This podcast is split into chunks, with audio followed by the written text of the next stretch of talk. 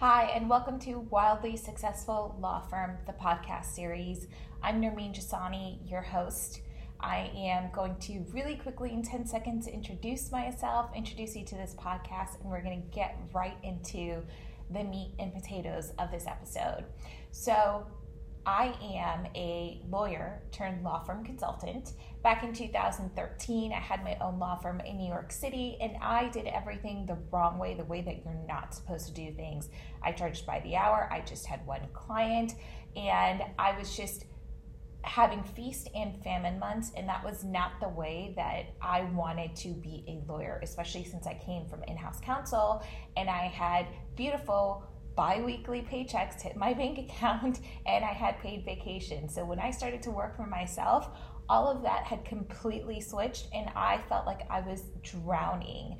And at the time there were no law firm consultants and if there were law firm consultants, I definitely could not afford one. So, this podcast series is really for those law firm owners that are trying to figure out where to go, how to grow, and this podcast is going to show you exactly how to do that. So let's get right into it with first defining what wildly successful even means, right? So, yes, it's a totally gimmicky name, right? Like wildly successful law firm. We all have heard of Tim Ferriss and the Four Hour Work Week. We've all probably heard of Ramit Sethi and I Will Teach You to Be Rich, right? So when I was looking for names for my business, I was in Google Hell, right? I was like, what do you call your business? I was like, do I do it with my name like I did with my thought practice? Like, what do I want to call this thing? And side note, years ago, I had a tech startup that I called Lumel ugh, I just cringe hearing it now because I'm like, what does that even mean? And how are people supposed to know what I was doing? I was trying to be a little obscure, like Google and Apple. You know, they're these ubiquitous names now, but like back then, they were definitely not that. But it was obscure enough where, you know, you could kind of figure out what it was, but not really, and it just sounded cool. So I think I was trying to do that, and I definitely didn't want to do that this time around, right? So I just kept thinking like what do i want to accomplish? What do i want my clients to achieve? What what do i want for them? And it hit me and that's when i was like okay i want them to have success.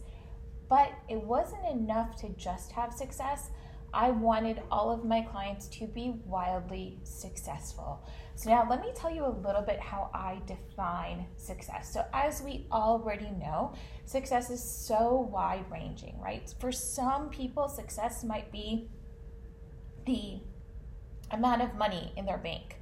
For some people, success is not just the money in their bank, but what they drive, what they wear. For some people, it's where they travel, especially if you're on Instagram. That's like literally all you were bombarded with, pre pandemic, of course.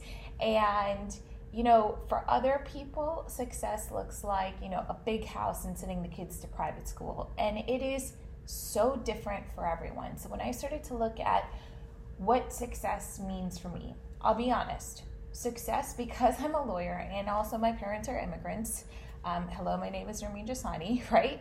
So, what I realized was that for me, success for a really long time was tied to money, right? You're a lawyer, you are successful, it is an identity, you make a lot of money. Like, that is how you define success. You have the Mercedes, you have the nice bags, right? Like, that's how it's defined. And for me, when I really untied what success looks like from money, from you know what society tells us success is supposed to mean for lawyers, what success is supposed to mean for you know children of immigrants, right?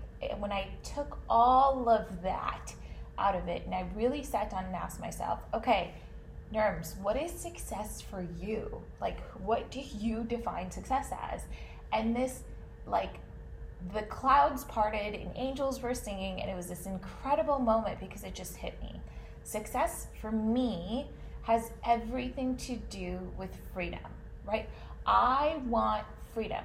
When I was practicing law, in house counsel, and when I had my own practice, you know, there was no freedom, right? Like, when I worked in house counsel, there was no freedom because I had to go into the office. I had to work on contracts based on the schedule of the company and not based on what my mood was and what I wanted to do things and what I felt like it was a priority because I had, you know, the GC telling me what my priority was. And when I had my own practice, I noticed that, you know, I left being in house counsel so I could have more freedom with my own practice. But even then, I didn't have the freedom to choose my clients because I was just trying to survive, right? I took on whatever work I could take because I was just like, how am I ever going to pay the bills? How am I ever going to do anything if I'm going to sit here and be picky about who I'm working with? So when I sat down and I really th- thought about it, like freedom was the thing that to me means the ultimate success. And my freedom, how I define it today, is I have freedom in choosing my clients, the kind of work I do for them, the kinds of engagements I enter with them, whether it's two months or one on one or it's group coaching or whatever that looks like, I have the freedom to choose that. I can choose when I want to work and I can choose like when I'm going to be on vacation. To be honest, I take three vacations a year at minimum, and those are about uh, once every quarter. And I'm gone for usually around seven to 15 days. Now, I might be on a vacation for the seven days, but the other like seven or so days, I'm here in my home. I am thinking about where I want my practice to go and how I want to grow my business. And so I use that quote unquote vacation time as really like strategic time to clear, make sure I'm on the right path, make sure I've got the kind of business that gives me freedom and flexibility. So for me, freedom was the thing. That was the thing that I had always wanted. And it wasn't tied to money necessarily for me because I know, you know, as a lawyer, I'm supposed to want to have the Mercedes, I guess. Um, for me personally, I had, I've never had an interest in luxury cars like that. When I was growing up, I had a crappy BMW that broke down on me all the time, and it cost more to maintain it than it would have to just scrap the whole thing and get a new car. So ever since that experience, I've just been completely tainted. I refuse to buy luxury cars that cost an arm and a leg to fix.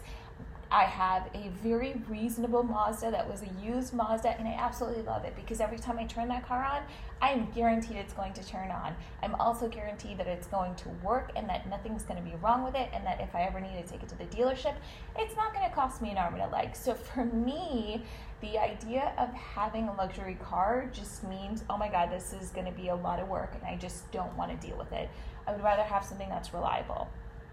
Now, when it comes to having like some big mansion in Malibu. I have no interest in that. I like the beach, but I don't love the beach like that. And for me, it's it's not about having a fancy home like that. For me, it's about having a home that actually feels like a home. So for my condo that I live in right now, it was really important for me to be able to hire a designer to help me make this space how I wanted it to look and feel.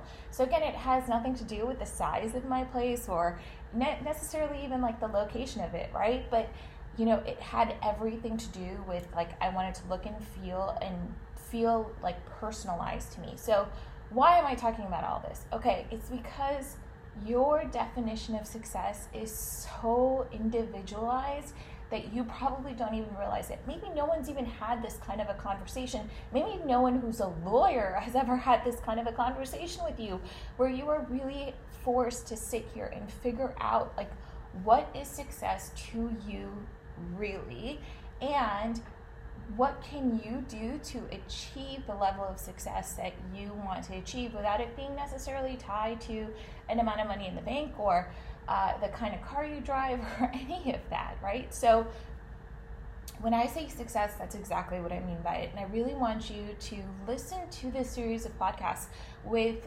the you know success mindset and the success definition that I've defined here because it's really going to be the thing that helps you create the kind of law practice and the essentially the kind of law firm that you want to have. So when I work with my clients who are all solo and small law firms, right? They are coming into working with me with no idea of what kind of law practice they want to have. All they know is they want to make money.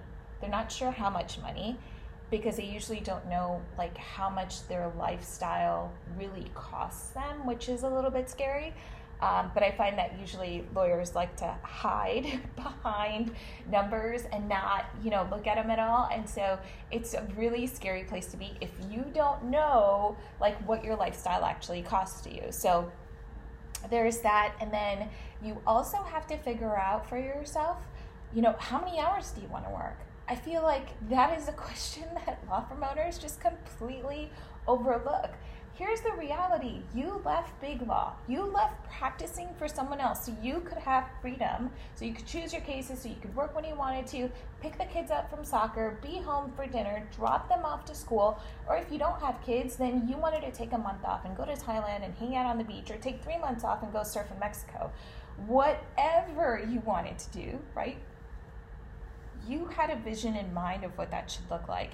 And I really want you to step back and see if you are working all of these hours to make X amount of money, to make 500,000, to make a million dollars, what are you truly going to do with that money? Does your lifestyle need it?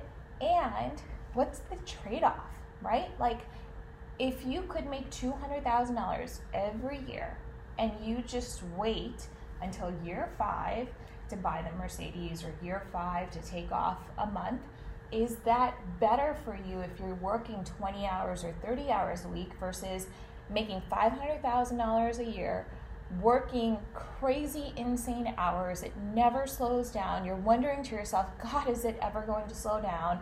When does it get easier? Why did you start your own practice? Like, if you are wondering those things, I really want you to pause and take a step back and say, hey, do I have to work these 50 hours? And how much is my time actually worth? Not your billable rate. No, no, no. I mean, like, really, how much is your time worth? How much is your sanity worth, right? It's so incredibly important for you to know that. And this is why I see so many miserable lawyers. It's because you came out of big law or came out of practicing at another firm and you're still thinking you need to work 60 to 80 hours a week.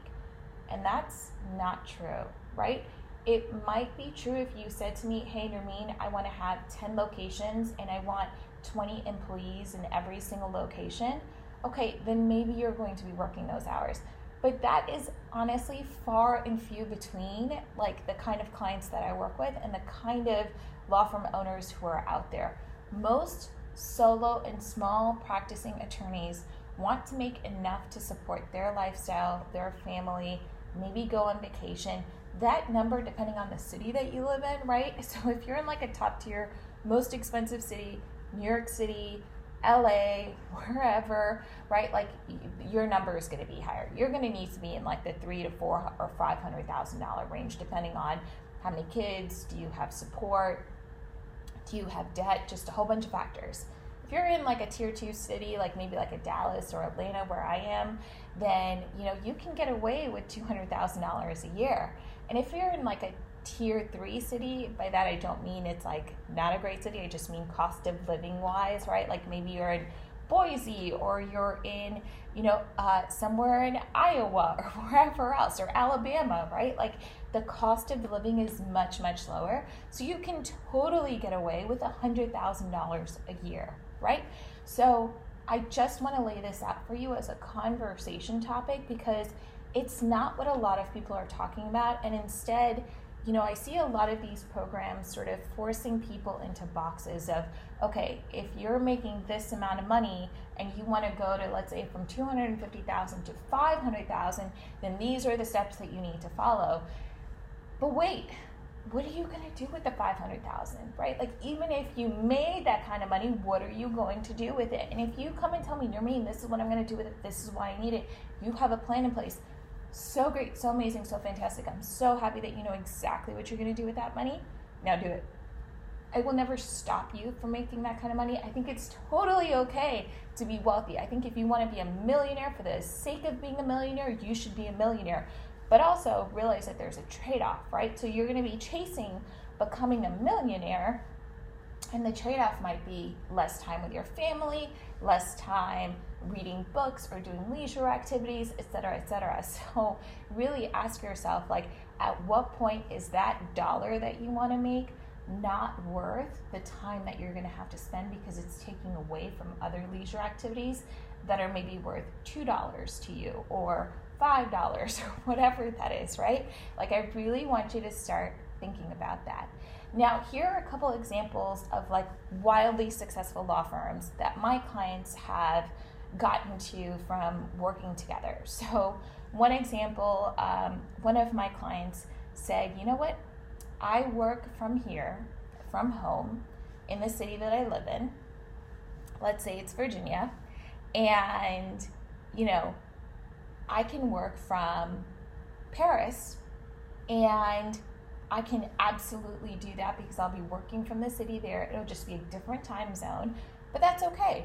So this client moved her life from Virginia to Paris for several weeks and none of her business went away. In fact, she got exposed to more potential clients for her practice and she got so much just calm and freedom from being able to do that right? Like when you're when you feel like you're in this rat race and then you step out of it you get completely new perspective. So that is exactly what she got i have another client who has a wife and two children and he's a personal injury attorney and his goal was to send his kids through college, and that's what he wanted to save for.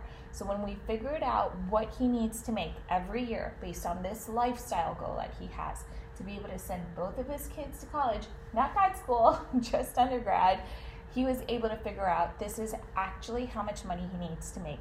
And then we worked backwards from there. We said, okay, so this number based on the city that you live in needs to be about $350,000 a year. So how does your practice make $350,000 a year? let's get you you know one support staff member and then one contract paralegal and the three of you can work together on um, on doing the client work and then when it comes to marketing you know here are some of the options that you can explore and this is what it looks like and if you spend money on this agency then these are this is the ROI that you should be expecting etc etc so again wildly successful looks wildly different for everyone. Maybe for you, you want to be able to take care of your aging parents. Maybe you want to be able to pay for, you know, a certain retirement lifestyle for them. Maybe for you, success looks like taking Fridays off. But let's make that wild. Let's make it not just Fridays, but let's make it to where you only work 8 a.m. to 3 p.m. most days. What if success to you looked like moving to a city and working from there for four weeks out of the year every single year. Maybe you love surfing, maybe you love boxing. Whatever your thing is that you love, if you want to do that, turn up the dial on it and let's make it wild because that is what this program, this podcast, everything I do is all about. I don't want you to just be successful, I want you to be wildly successful. So that wraps up this first episode. In the coming episodes, we're going to talk a lot about strategy. We're going to talk a lot about how you can become a wildly successful law firm owner. I'm so excited to have you join me in this series, and I can't wait to share the next episode with you. Bye.